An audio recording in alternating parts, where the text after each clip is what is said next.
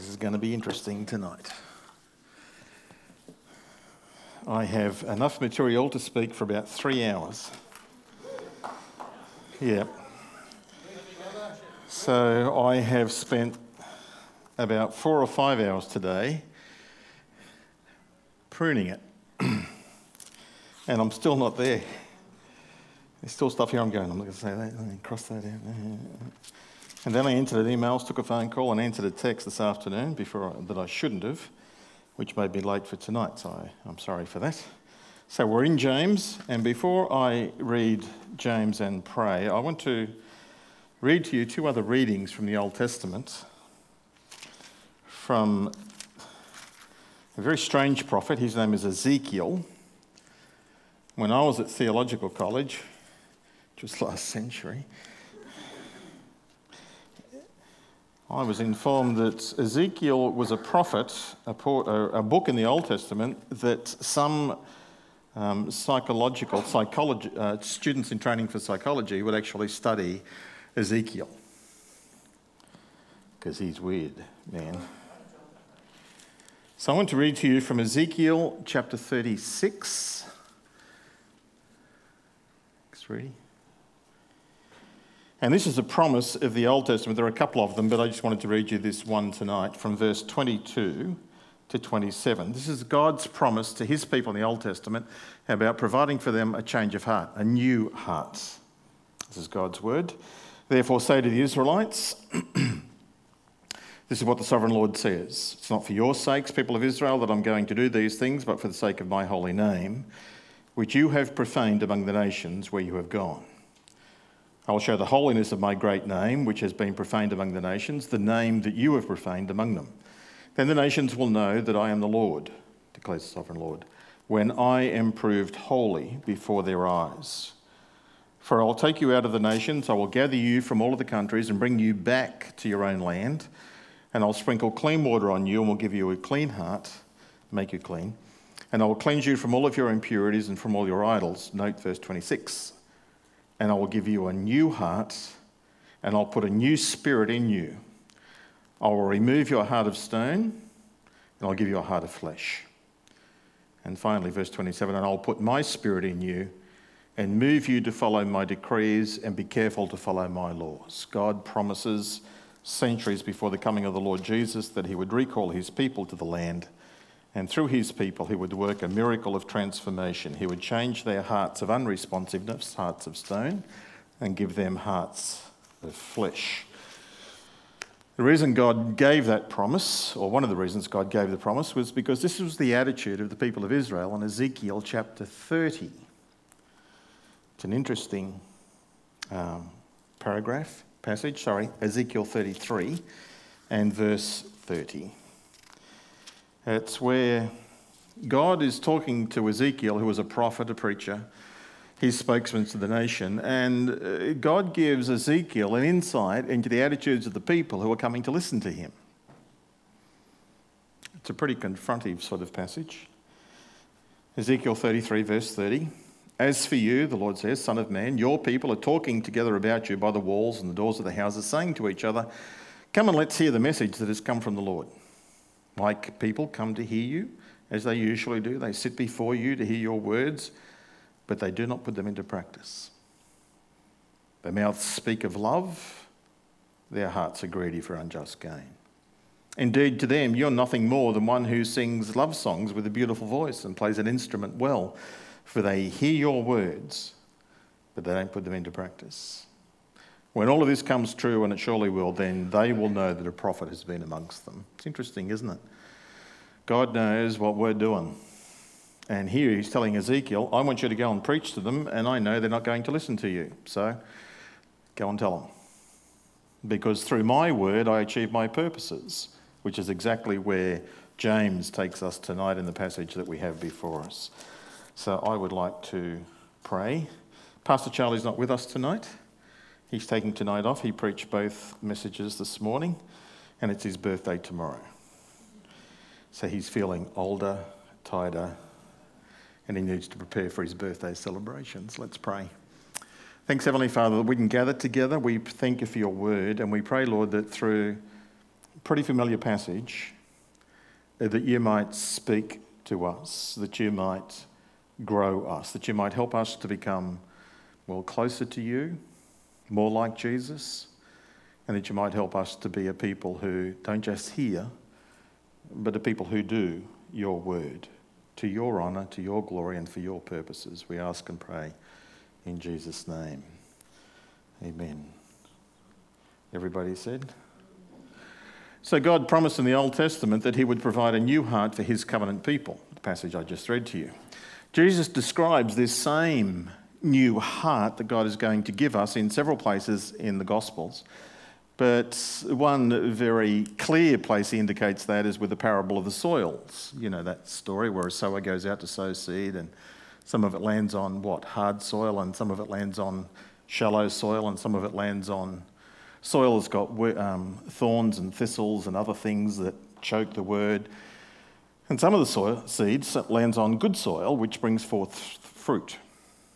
And Jesus is talking about, and the prophet the new heart that Ezekiel and James is talking about is that fourth one. It's the new heart. The heart that receives God's word and is transformed by it and produces fruit. The thing significant about the other soils, besides the first one, which is completely resistant, doesn't receive the word at all, and there are people like that in our world. But the second two, number two and number three, shallow soil and the one occupied with weeds and thorns and thistles and other things, is that while they receive the word, they listen, but there is no fruit, there's no change in their life. And through various circumstances, whether it's the heat of the sun and the shallowness of the roots, or whether it's through persecution, the cares of this world, and other factors that choke out the influence of the word, Soils 1, 2, and 3 bear no fruit.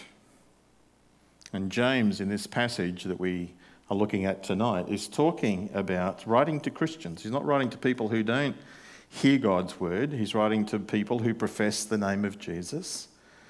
But he is challenging us as followers of the Lord Jesus that we need to be a people who are listening, but not just listening, accepting uh, implementing and following through with action in our life, that there is a transformation of life's behaviours and habits. And in fact, if there is no transformation, it's questionable. In fact, it's probably very likely you haven't received the word. There's a very common myth floating around, it has for decades, and it's been a big debate for cent- uh, decades in the evangelical world. So the part of the church that is particularly, we believe the Bible, we follow Jesus, that part of the Christian church. There's a huge debate, which I'm not sure why it's such a big debate, but it is. And it's to do with are we saved by making a decision for Jesus? Or are we saved by Jesus that leads to works and transformation of life? Imagine a young guy, young girl, goes off to a Christian camp, goes on the weekend, they're there for all week, four, five days. During the course of the week, they have talks, they have activities and everything else, and each night there is a part of the gospel presentation is given, and then on the last night there is a gospel peal given where people respond. And this young person, eight, nine, ten year old boy or girl, goes forward, makes a emotional, heartfelt response to the call of Jesus on their life. Return home to their home church with the rest of the, the campers. And mum and dad are really pleased because now their child has made a decision to follow Jesus. And the decision is demonstrated because they went forward at the end on that night. They go to church each week after that because that's what their family does. But they don't particularly like church. As they grow older, they get churches boring. Church is not really relevant for them. They do it out of habit because that's what their family does. They grow up, they graduate from high school, they go to university, they move away from home, and by now they make the choice to, oh, I'm not going to go to church. It doesn't really interest me. Don't read the Bible. Go through life, come to the point they die. Question Are they saved? or not saved. Parents derive comfort from the truth of, yes, they're saved because they made a decision at a Christian camp on that Friday night. They went forward, they made a decision. So, yes, they're in. The reality? Only God knows. We don't know the human heart. But what Jesus has instructed us is if there is no evidence of transformed life, if there is no indication of change, then we have no reason, no hope to expect that that person is saved. A decision doesn't save us. Jesus saves us. And those whom Jesus saves, he transforms. And there is clear evidence in their life of that transformation. Now, having said that, we can't judge another person. You can look at their fruit and say, well, they may or may not be, but God knows, we don't know the human heart. We cannot say that person is not a Christian. You don't know. God knows. I've told you the story before, but I've been here for so long, you've probably forgotten, and some of you wouldn't have been born probably when I told the story. Pastor friend of mine, his name is Bob Prince. Sorry? Oh, this, yes, that one. Hand up your story if you've heard the story of Bob Prince. Would you like to tell it? No, okay. Bob's past friend of mine. Bob was in Adelaide and uh, he was uh, working with youth at that stage in his life, uh, youth, young adults. And uh, there was one particular young guy who made a decision to follow Jesus, became a Christian, attended church, did all the normal stuff, uh, but sort of got off track stopped attending church, stopped, as far as Bob knows, you know, reading his Bible or fellowshipping with followers of Jesus. And uh, used to love riding his motorbike and got into all sorts of things in his life. And here he is, this young 19, 20, 21 year old, riding through the hills of Adelaide on his motorbike and has an accident. And he goes through the railing and he plummets to the ground. Should have been killed, but he wasn't. Ends up in a Mercy in hospital. Bob visited him. This young guy says to Bob, Do you think that I would have gone to heaven? To which Bob said exactly what I said tonight. While you made a decision, there was no fruit that I was aware of, and so I have no reason to draw the conclusion that you would have made it. To which the young guy said, You're wrong. When I went through my rail, that railing, these are his words. My whole life sort of like flashed before me. And I realized where I was with God and that I was rebelling against Him, and I repented and gave my life back to God before I hit the ground. You don't know. God knows. All we can do is discern from the fruit, the evidence, the conduct, the behaviour of how people behave. Where the Word of God comes in, it does transform and change us. James says beautifully, but very clearly and strongly in verse 18, well, he says in verse 17, God is good. Every good and perfect gift is from above. It comes from our Heavenly Father, doesn't change. And God is especially good to us because He chose to give us birth, new life, through the word of truth, that we might be a kind of first fruits that's all created. God has acted in our life, He's changed us, transformed us, saved us through the word of truth. That's what James says. And now, verses 19 to 27, the end of chapter 1, all fits together around that theme. We have received the word of truth, and now that will issue forth in a difference, a change. Not instant, it's not automatic, it's a process, it's growing. Some of you, like me, are grandparents. Some of you, like me, are parents. When a baby is born, they are not instantly mature and adults. They go through a growth process. It's messy and it's fumbling and stumbling and fun and annoying. It's all of those things, all wrapped up, isn't it? My, daughter, my granddaughter, Marnie, Kate's daughter, we get regular videos from her Last video I got from Kate says, uh, warning, this, uh, vi- this material contains nude shots of my granddaughter in a bath.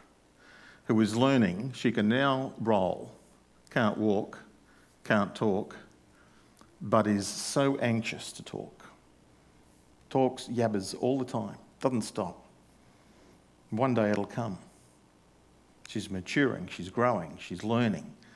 Well, so too for us spiritually. We become followers of Jesus, we're given birth through the word of truth, and then it's a process of us cooperating with that, being fed and growing and exercising, and yet we stumble and yeah, we mess up, and then we get up and we keep growing and changing. It's a journey. It's not a smooth journey, not in this world. Well, then James says to us there has to be this cooperation with the process. I have to operate. Oh, are you going to do that for me? That'll be great because I don't think I can operate two things at once tonight. Thanks. New hearts in Christ, that's the passage. James says to us, verse 19, My dear brothers and sisters, Christians, take note of this. This is really important. Everyone, without exception, everyone should be quick to listen, slow to speak, slow to become angry. He's not talking about personal relationships. Though typical of James, it's not that that's not on his agenda. There is another focus. He says, um, if you have a look at verse 18, he talks about the word of truth. If you have a look at verse 21, he talks about humbly accept the word that was planted in you. If you look at verse 22, he talks about listen to the word but don't just listen, you need to obey it. In verse 23, 24, and 25, he talks about the word, the word, the word. The context is the Bible, it's the scriptures, it's the truth of God. All that he is saying is revolving around our response to God's truth. And so, verse 19 in particular, everyone should be quick to listen to what? To the scriptures, to the word of God. Everyone should be slow to speak. About what? About the scriptures about our opinions and our views. And everyone should be become, uh, slow to become angry about what? About whether scriptures confront us and correct us and step on our toes. Therefore, get rid of all moral filth, he says so prevalent, and humbly accept the word that has been planted in you for your own sake. So let's go back. Let's take those quickly but nonetheless uh, in order. James is saying to us that we are to respond to God's word, and in that process, in responding to the word of God, is what leads to growth, is what leads to change. And our lack of responsiveness to God's word is what doesn't lead to fruit in our life, which is what indicates soils 1, 2, and 3. The influence of other things and not of Scripture. God has enabled us to hear His word, and now we have the responsibility of keeping it and of guarding against anything that's going to make us deaf to what He wants to say to us in it. The reality is that God wants to speak to us so that we can grow to become more like the Lord Jesus. So, the context of this passage is the scriptures, and it's how we respond to it. So, number one, and I think there are about seven, maybe eight points that we will need to go flying through tonight. So, by all means, listen to each of the eight, but you can't do all eight. It's going to be at the end. Pick one. Just pick one that you want to work on this week, that you're going to do something about in your life. Um, we are to be quick to listen. As I said, God is the one who has enabled us to receive His word, and now we are responsible for the way that we do hear. We are to be eager to hear it, to read it, to listen to it, both audio tapes, hearing the Bible on in your car or whatever, or to hear the preaching of God's word, podcasts, or in church, to memorize God's word, to investigate God's word, to examine it, to question it, to seek to understand it, but most of all to obey it. Eager to hear. The biggest chapter in the biggest book in the Bible is Psalm 119, which is all about the scriptures. God seems to be emphasizing for us I want you to read, listen to, know, learn, and study the scriptures. It's very important for our personal growth. How are we to listen? I like what Spurgeon says he says we should listen to the Bible, we should listen to preaching like you're listening to a solicitor read a will and you're listening, what's in it for me? What's in it for me? So tonight, as you listen, Lord, what are you saying to me? What do you want me to get out of this? What do you want me to be doing with this? We're to be quick to listen. Samuel, you know, speak, Lord, your servant is listening. And that's to be a daily response. To avoid becoming dull of hearing, you know, not being inclined to the scriptures, not being interested in it at all. God saves us through the word, his message of the gospel, and God then gives us the word in order to nurture us and to grow us and to change us to become more like Jesus. So, of course, the evil one's number one attack is against the scriptures. He wants to knock that out so that we can't do that. Number two, quick to listen. We should be, oh, slow to speak. Where's that one? This is going to be a long night, isn't it? slow to speak, not speak slowly, but slow to speak up, slow to give your opinion, slow to argue, slow to disagree with. Young Christians, particularly, out of their enthusiasm and sometimes out of own ego, just want to impress and they want to say things. I was like that. And sometimes, because we don't have, we're not grounded enough, sometimes we utter error. I did that. Larry King, the old interviewer on TV, American, world famous, he once said appropriately, I never learned anything while I was talking. James doesn't say never speak, but he does say be slow to speak, think about, prepare. In the ancient church, of course, remember, they didn't have Bibles in front of them. They're very rare, they were very few. So the scriptures were either recited from memory, so you were hearing it. Everything was a hearing, learning process. And so it was quite common for people actually to interrupt and to ask questions, 1 Corinthians chapter 14, which is the context of where Paul instructs women to be silent in church. A, they hadn't been educated, and B, they had questions. They wanted to learn. And Paul's instructions were well, they were married, ask your husband at home. Don't interrupt the fellowship and the flow of what's going on. By all means, continue to learn. And that's part of the background to 1 Timothy 2, which is that highly controversial passage, which will get me totally distracted tonight. But it's because the women weren't educated. I don't permit a woman to teach or exercise authority over me, and why not? Well, because she hasn't been educated. Well, educate her. That's what Paul says. Let them sit, let them learn, let them grow. So it's a circumstantial, specific command. Some people, certainly, and you might know some, who are very opinionated, they're never silent, they're very quick to argue and to disagree.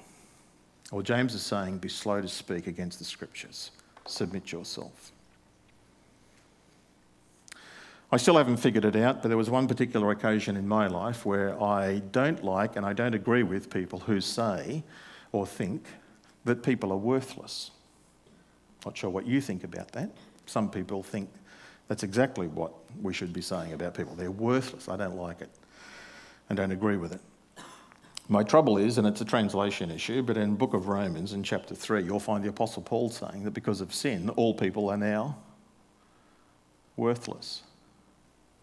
Well, I sort of argued with God about that a little bit, and I'm still arguing. I'm still trying to figure that out. Of what does that really mean? It's an extreme statement.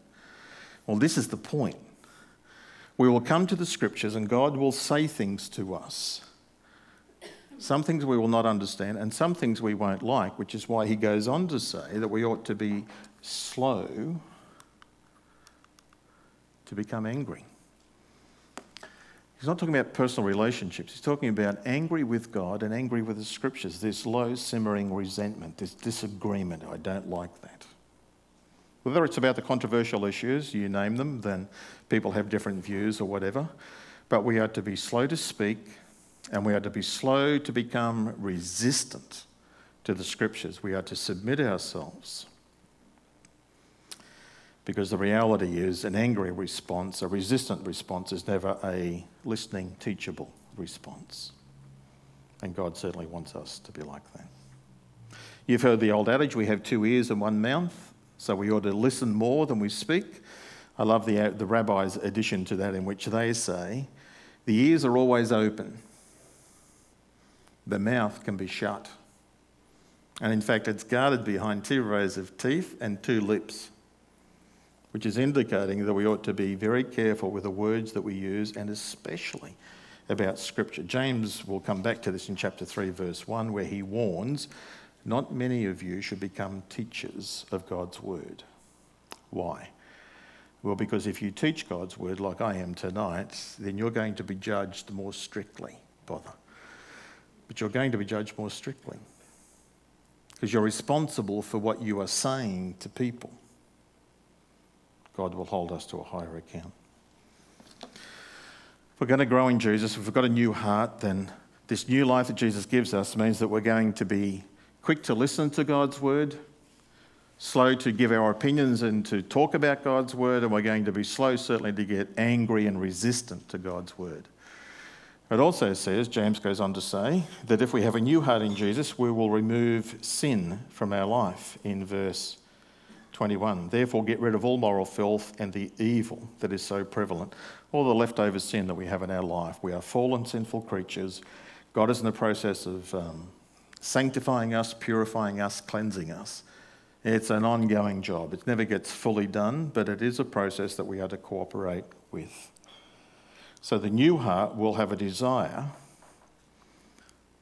to take off the old clothes, to take off the old habits, to take off the old ways. And if you follow Jesus for several years, and you'll start to even be aware yourself of changes that have come in your life, how your attitude has changed.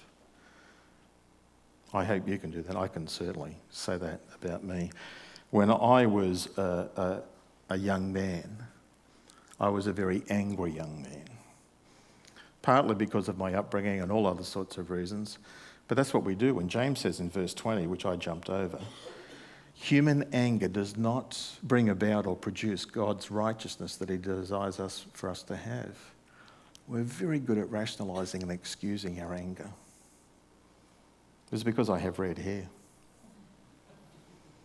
It was the way I was brought up. No, I'm just very frank. I just speak the truth how I see it. Yeah, no. None of those are excuses or justifications. If you're a changed person in Jesus, there will be a change in the way that you speak and the way that you feel. You will begin to control your anger. And again, it's not instant, it's a process. And some of you will find that easy, and some of you will find that hard. But it's a process that we have to hold each other accountable for. So, slow to anger, remove sin. And finally, humbly accept the truth. James repeats this again that we are to humbly accept. That's what happens. You humble yourself. It's like saying, This is God's word. Doesn't matter what my opinion is and what I think, that's what God says. So if I rightly understand it, that's what I am to align myself with. Let God's word have its way in you, in us. Comply with it, follow it, implement it, learn from it. That's what James is saying. So if I put all of that together very quickly, if you do a heart check, is your heart new in following Jesus? Is your heart apathetic towards God's word? Then James says, be quick to hear. Are you prone to sprout arrogantly about what the Bible says and means and you think you know?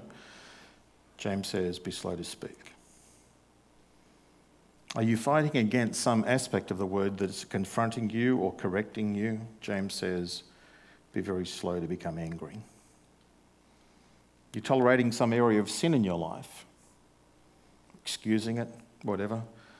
James says, then put aside all filthiness and all evil. Or finally, if you're resisting God's word, which is designed to save you, to deliver you, James says, in humility, receive the word which has been implanted which is able to save your souls, not just from sin, but is able to save your souls from temptation, is able to save you from testing. And in fact, Proverbs chapter 4, it's even able to save you from some particular forms of sickness.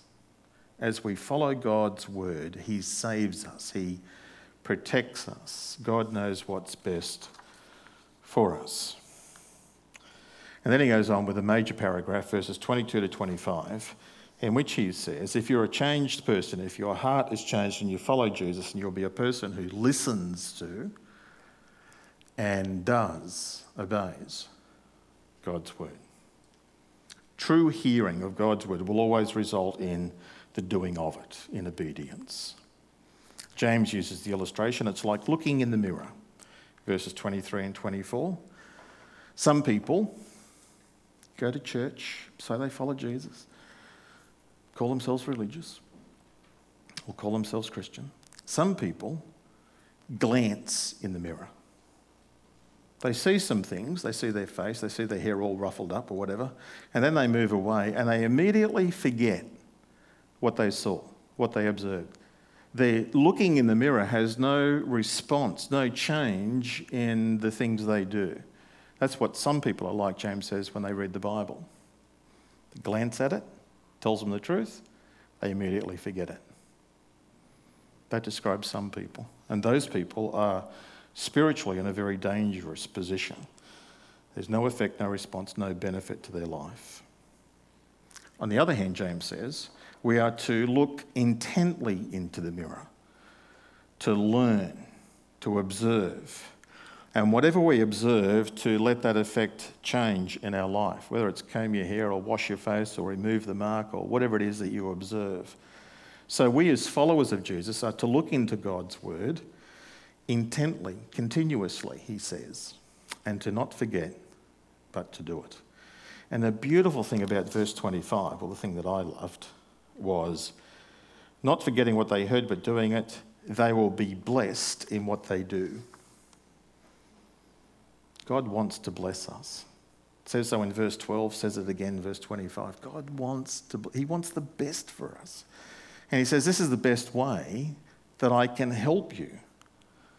Read my word, listen to it, don't argue and resist, just submit to it and implement it into your life. Look at it continually, study it, learn from it over and over and over, and continue the process. Because that profound obedience will lead to blessing in your life, as God promises. If you get nothing else tonight, please get this.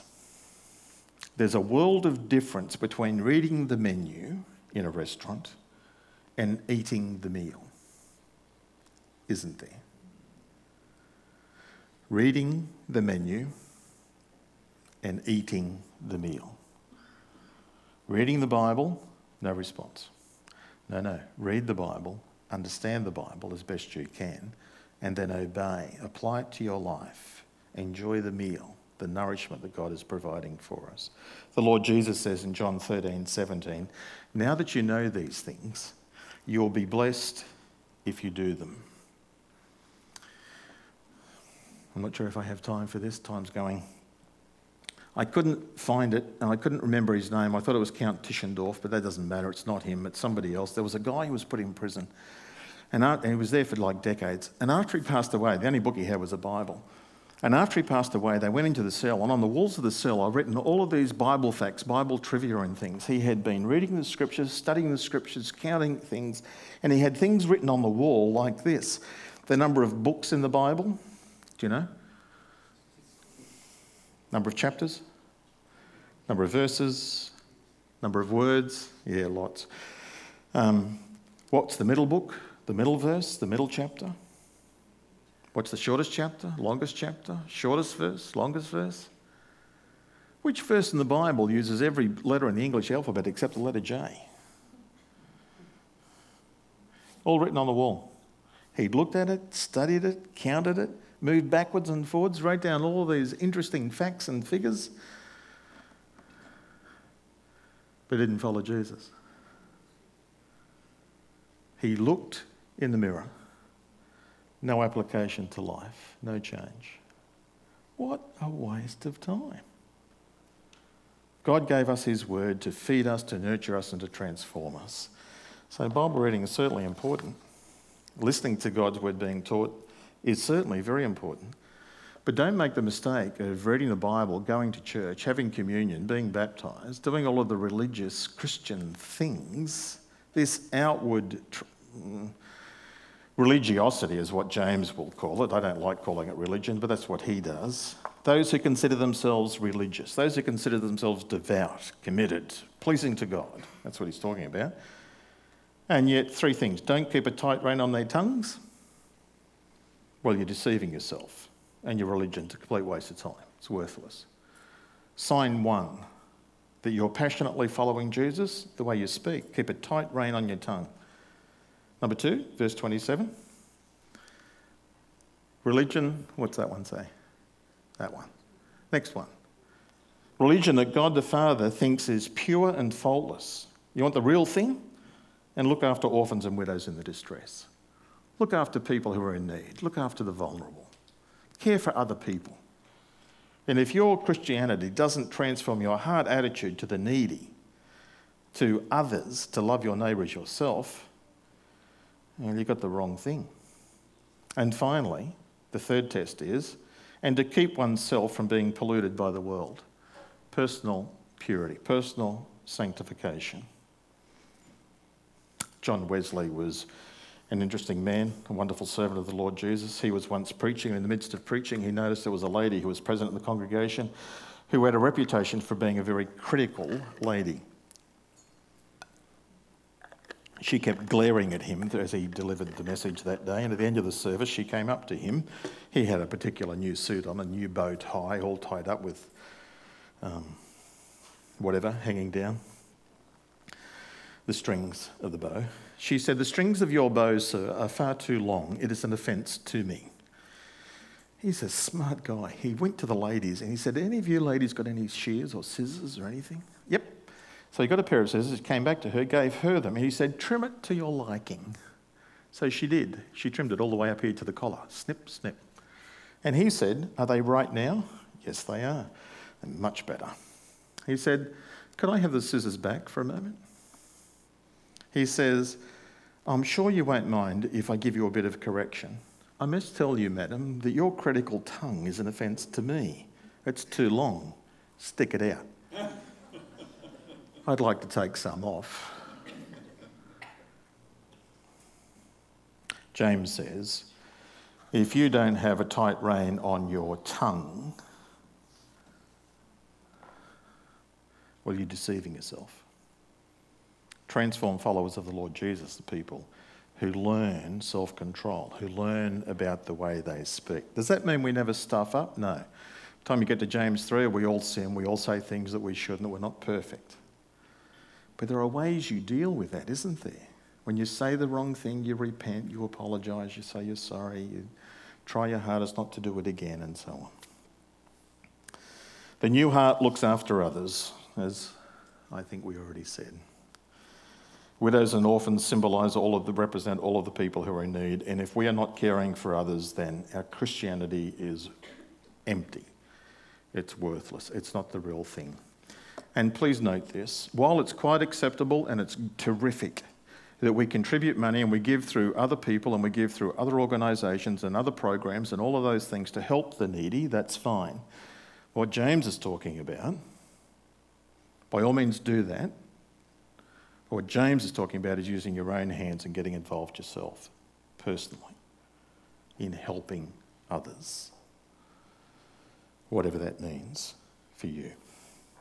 And to keep yourself pure, one's, uh, to keep yourself from being polluted by the world, is very simple, as you know. Just as a surgeon has to have clean hands before they operate, so Christians, as we follow Jesus, the purer, the cleaner, there's more confessed up and forgiven and sinless, inverted commas, we are, the more sanctified we are, the more like Jesus we are, the more effective we are for Him. Sin compromises us, compromises what God can do through us, limits God's influence, doesn't limit God, but limits what He does through us. So you need to examine your life. Is there anything in your life where you are not pure? Where you're not, where you are being polluted by the influence of the world. And look, we're all different. What influences one may not influence another, so it's between you and the Lord. Check out, do a heart check. Is it the TV program? Some TV programs are not suitable for you. Is it the books you read? Is it the places you go? Is it old habits you've got? Is it peer pressure? Is it some relationships that you may have to terminate? Some movies you can't go and watch. I love my daughter in law, but there are movies that I can watch, then Rhonda can watch, but that she can't watch uh, because it affects her. We're different. So don't judge each other, it's judge yourself and examine yourself. Is your life pure? Okay, well, out of all of this, what do we do?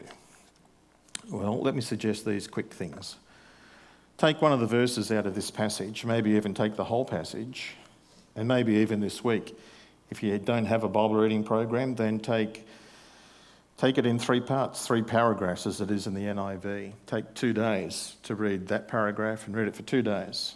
Lord, what are you saying to me through it? Take a pen and a paper and write down what you think, what questions you have, journal it. Maybe even pick out of all of those verses, which verse struck you the most? Maybe memorize it. Commit it to memory so that God's words, the Bible says, Your word have I hidden in my heart. I've memorized it so that I might not sin against you. Memorize something. Read the scriptures each day. Is there something in that passage you need to be working on, dealing with? That's for you to figure out, but to do. I encourage you to do that. Uh, there is some notes I had here that I don't want to go into now, but it's got um, how to be a better listener. You want a copy of that? Well, you didn't come and ask me. How do I journal? Well, there's notes here. I can give you a copy of that if you would like some, but you've got to ask. Conclusion God gave us birth through his word of truth, verse 18. God desires for us to be righteous, like Jesus, as we follow him, verse 20. And God wants to bless us, verse 25. God is not against us, he's for us. He saved us, he loved us. He's not mad at us, He's mad about us. He just wants, in a very close relationship with Him, and the way to do that, He has told us in this passage through His word. Verse 19 My dear brothers and sisters, take note of this. This is important. It's for everyone, without exception. Be quick to listen slow to speak, slow to become angry. Absorb and take on God's word. Remove sin from your life. Accept, humbly accept His word. Listen to and implement, obey God's word.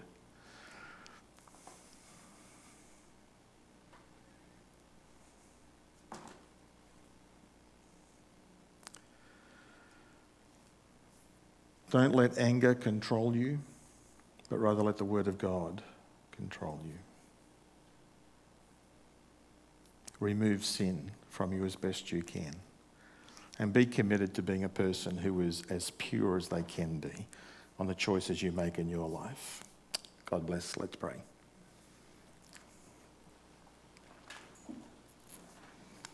Heavenly Father, your word, like so often, is deep and it's profound, and it's absolutely true. Could you help us, Lord, to respond to this passage tonight?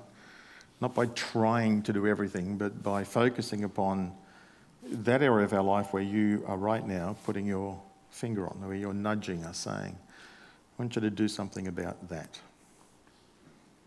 Could you help us to reread it, and above all, Lord, help us not just to read and understand it, but to apply it, to obey it, to do it, to be changed and transformed by it, that there might be fruit in our life. Because you've loved us and you've given us new birth through your word of truth.